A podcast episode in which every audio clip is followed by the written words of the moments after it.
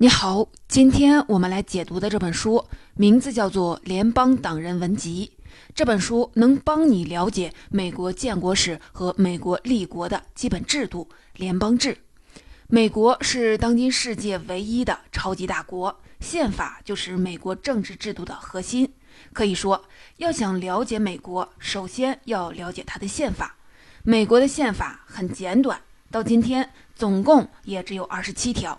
但他塑造的联邦制共和国这个基本的架构，却支撑了这个国家两百多年的历史，而且能够把内聚力与扩张力很好的融合在一起，让美国由小到大，由弱到强，哪怕经历了内战的致命冲击，依然能够很快恢复元气，变得日益强大。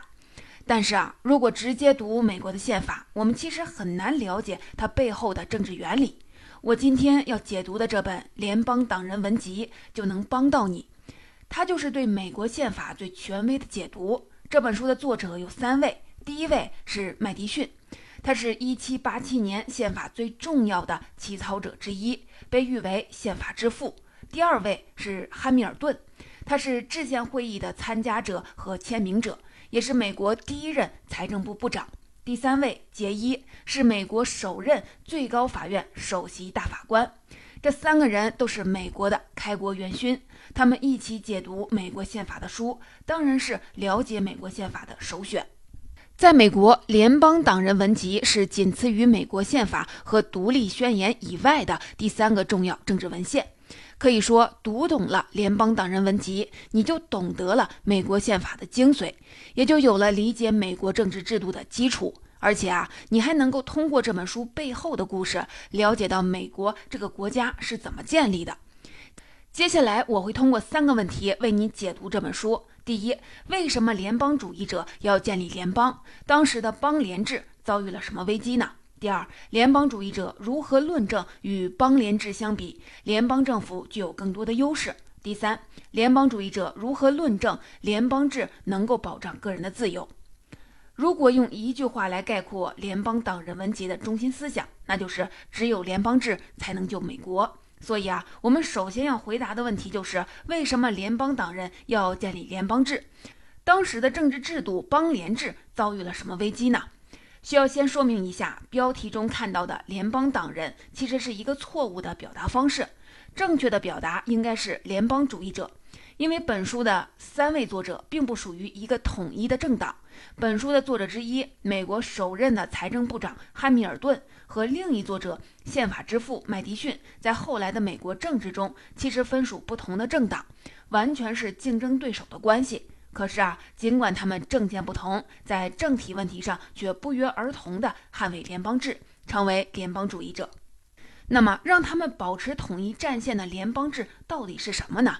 联邦制最大的特征就是国家主权由联邦政府和州政府共享。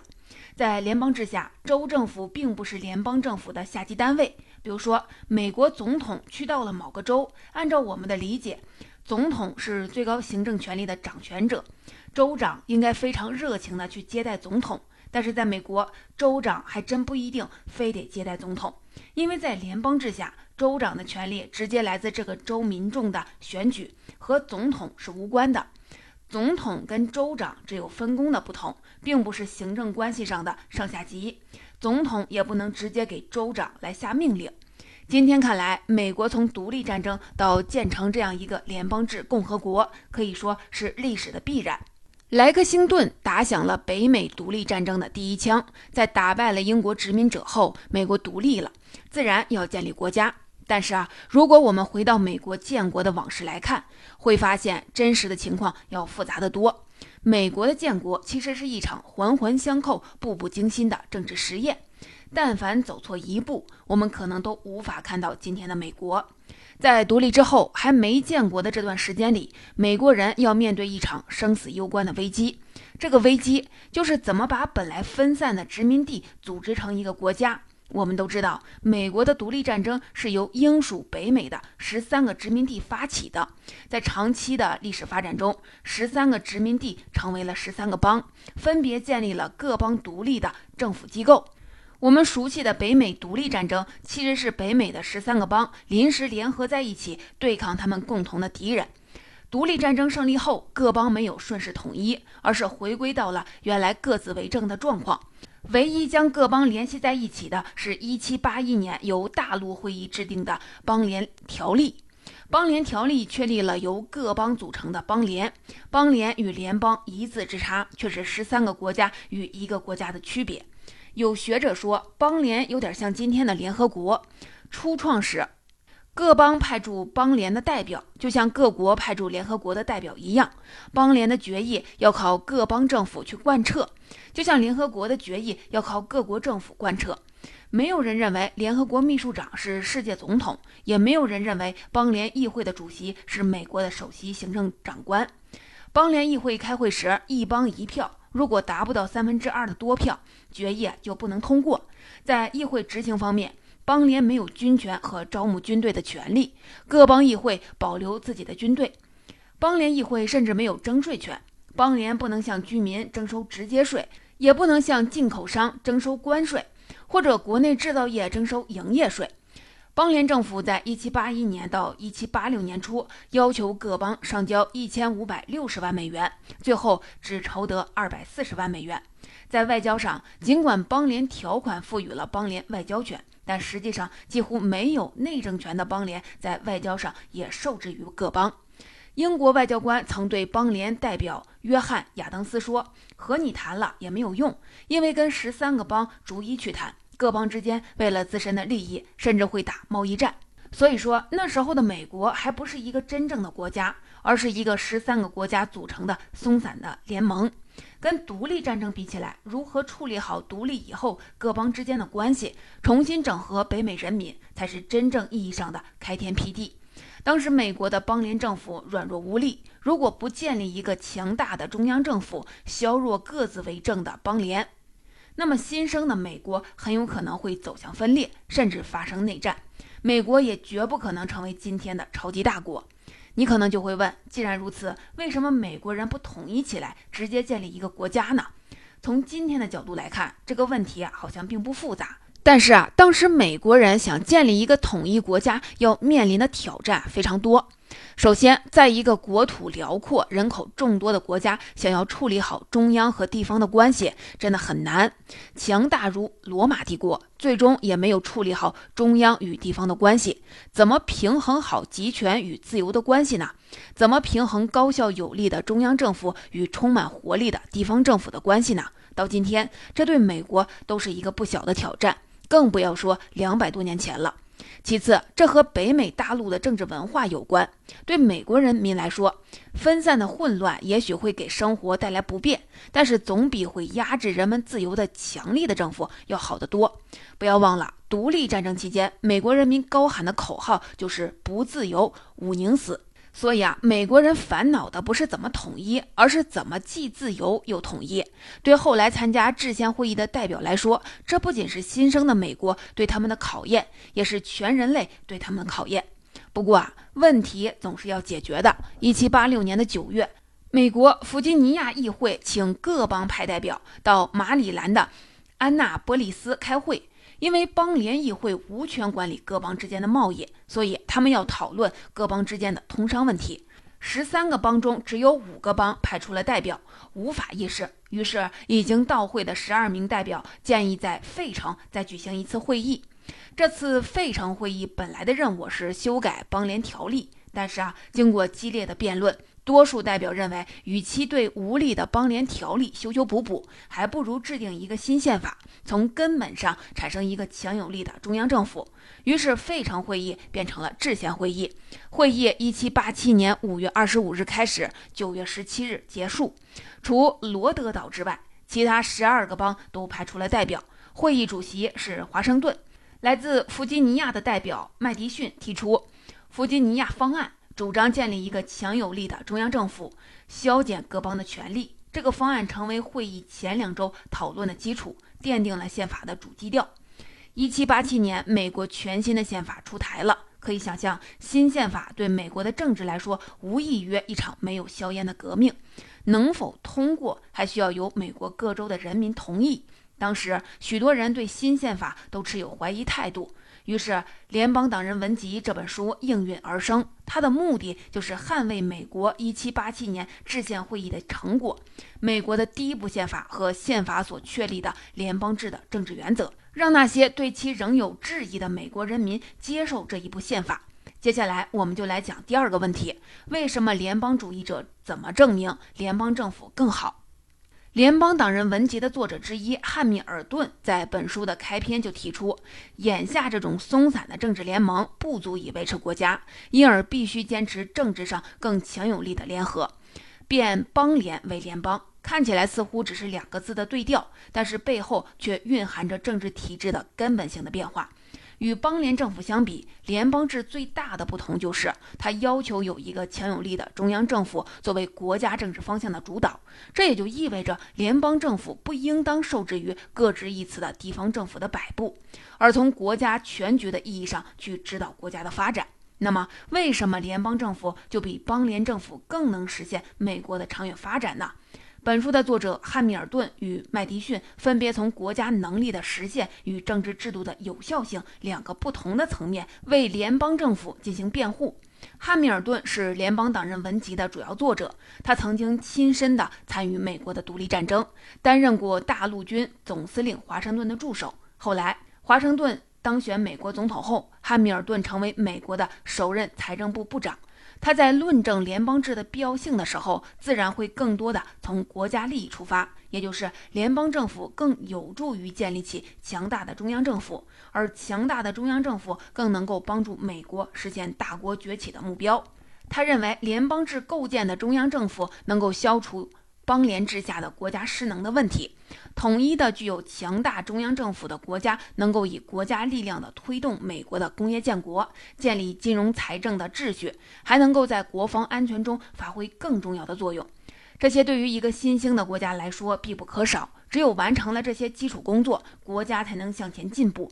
作为财政部部长，汉密尔顿后来在美国的金融、财政与工业领域确实都发挥了全先驱者的作用。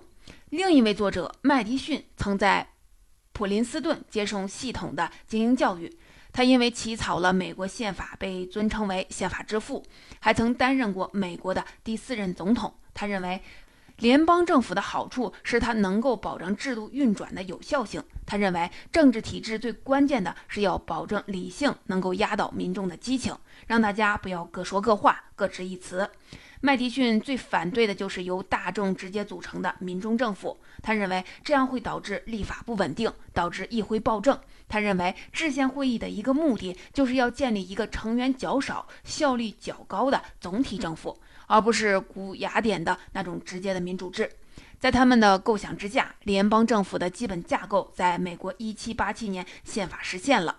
我们来跟过去的邦联制做一个比较。第一，联邦政府建立了国会的两院制，国会的立法权也远远的大于邦联议会，拥有包括征税、发债、管理对外贸易和邦际的贸易、铸币等等在内的广泛的权利。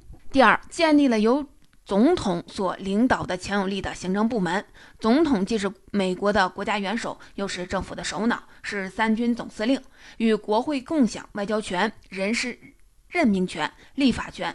这就与邦联政府时邦联会议的议长截然不同。第三，设立了联邦的司法部门——最高法院。在此之前，邦联是没有属于自身的司法权利的。第四，宪法赋予联邦政府有效的军事权利和税收权利，保证了联邦政府能够有效地履行自身的职责，不必受到各邦政府的无端约束。联邦制所解决的是美国早期无力的邦联政府导致的对统一的追求与地方邦权独立之间的矛盾，这带来了美国政体的根本性的转变。在联邦主义者看来，基于当前的混乱，这个转变必不可少，迫在眉睫。但是有人却对此抱有不同的看法，这就是反联邦主义者。他们对新生的一七八七年宪法提出了许多的质疑，其中最主要的质疑就是联邦政府会对个人的自由产生限制。对联邦主义者而言，他们需要对联邦制进行更多的解释，需要打消人民心中的疑虑，因为这是一个全新的事物。而联邦主义者与反联邦主义者围绕着宪法批准产生的辩论，提供了一个契机，使得三位作者得以通过《联邦党人文集》这本书，全面而深入地解释了美国宪法。所以，我们最后要讲的问题就是，在联邦主义者看来，联邦制如何保障个人自由，实现权力的制衡？我们来看看当时最有影响力的质疑。第一，大家认为共和国只能在小国寡民中实现，因为一旦国家大了起来，就会面临要么集权，要么各自为政的局面。第二，一个强有力的中央政府会不会压制到个人的自由呢？为什么当时的人们认为共和国只能在小国寡民中实现呢？这就要解释“共和国”这个词的本意到底是什么了。共和的含义其实最核心的就是强调多人进行统治的政体，也就是在这个国家负责统治的不只是君主或者是少部分的精英，而是所有的公民都应该有机会参与政治生活。那很显然。国土面积一旦大了起来，实现每个人都参与政治生活的共和制，显然是不太可能的事情。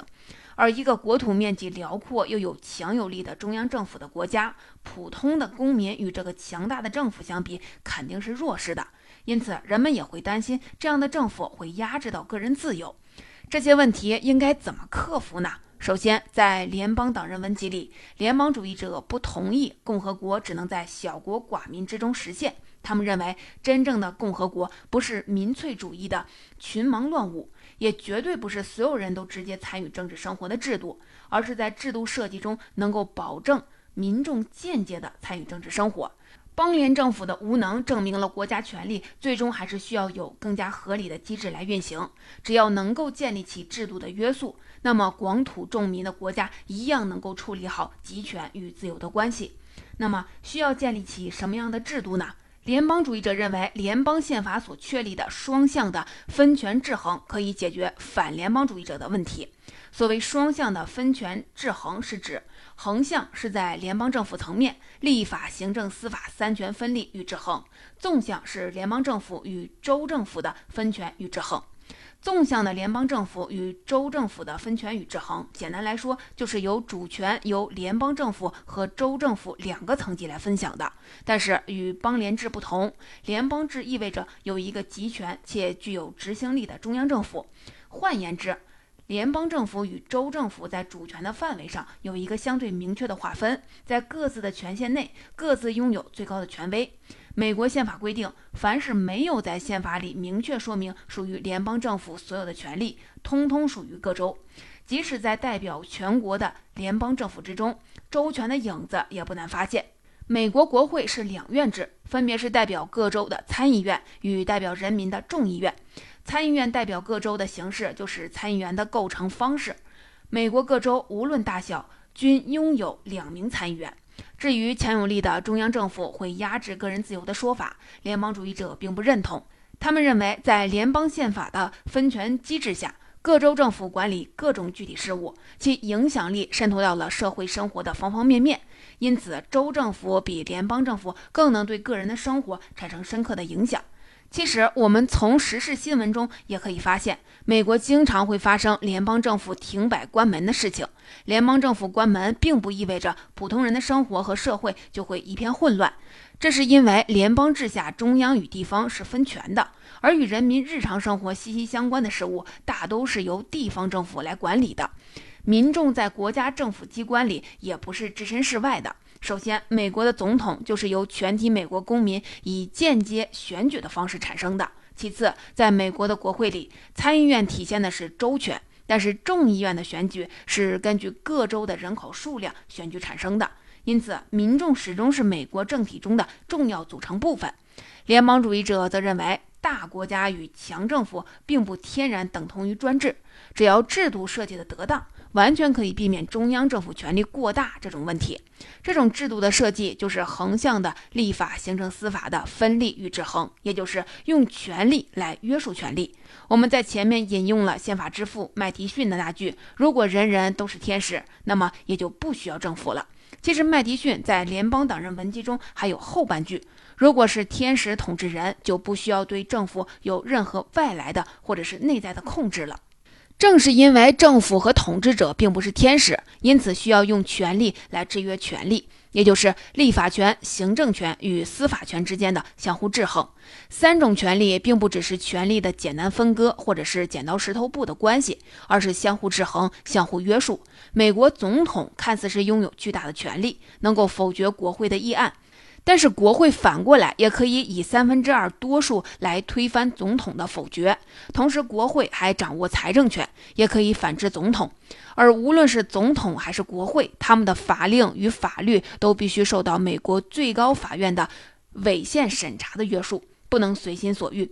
联邦政府三个部门之间可以相互的制衡，以野心对抗野心。三个部门分别以不同的方式体现了对人民的代表，彼此在权力设置上又有重要的交叉和重叠，为的就是让他们互相防范。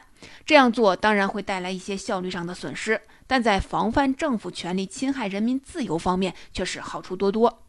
联邦主义者认为，纵向的联邦政府与各邦政府的分权与制衡，横向的联邦政府内部的立法、行政与司法的分立与制衡，能够有效地规避联邦成为帝国。当然，这里也要插一句，联邦主义者最初的宪法设计中确实没有更好地考虑到保障人权的重要性。但是在1787年宪法生效以后，随后产生的第一届国会迅速地通过了十条旨在捍卫人权的宪法修正案。信仰自由、言论自由、财产权等人权内容被写进了宪法，从而弥补了1787年宪法只关注权利而忽视权利的缺点。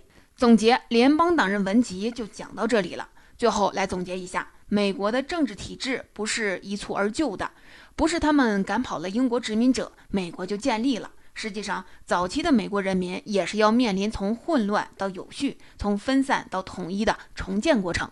这个重建的过程，就是根据美国1787年宪法的制定和批准及其背后的辩论展开的。美国制定宪法的过程，可以看作是人类历史上一场最为冒险的政治实验。实验的内容就是人们能否仅仅根据自己的知识和理智来构建从未有过的政治制度，并设计出合理的机制来保证这一制度的有效运作。联邦主义者需要在联邦党人文集里解决为什么邦联制不行，为什么联邦制更好，为什么联邦制也能够保障个人自由这三个问题。围绕中央政府与地方政府的权力划分问题，建构史无前例的大共和国所遭遇的历史难题，例如维护公民权利和自由、维护国家稳定等方面所发生的争论。这些问题其实都是国家建构方面的基本问题，因此也有助于我们深化对于国家建构问题的理解，了解一个国家是怎么从无到有产生的，了解美国是怎么来的。最后，和一般的政治学著作不同，这本书最大的特点就在于它是直接由一线的国务活动家完成的，更能够让你直接的感受到政治实践的过程。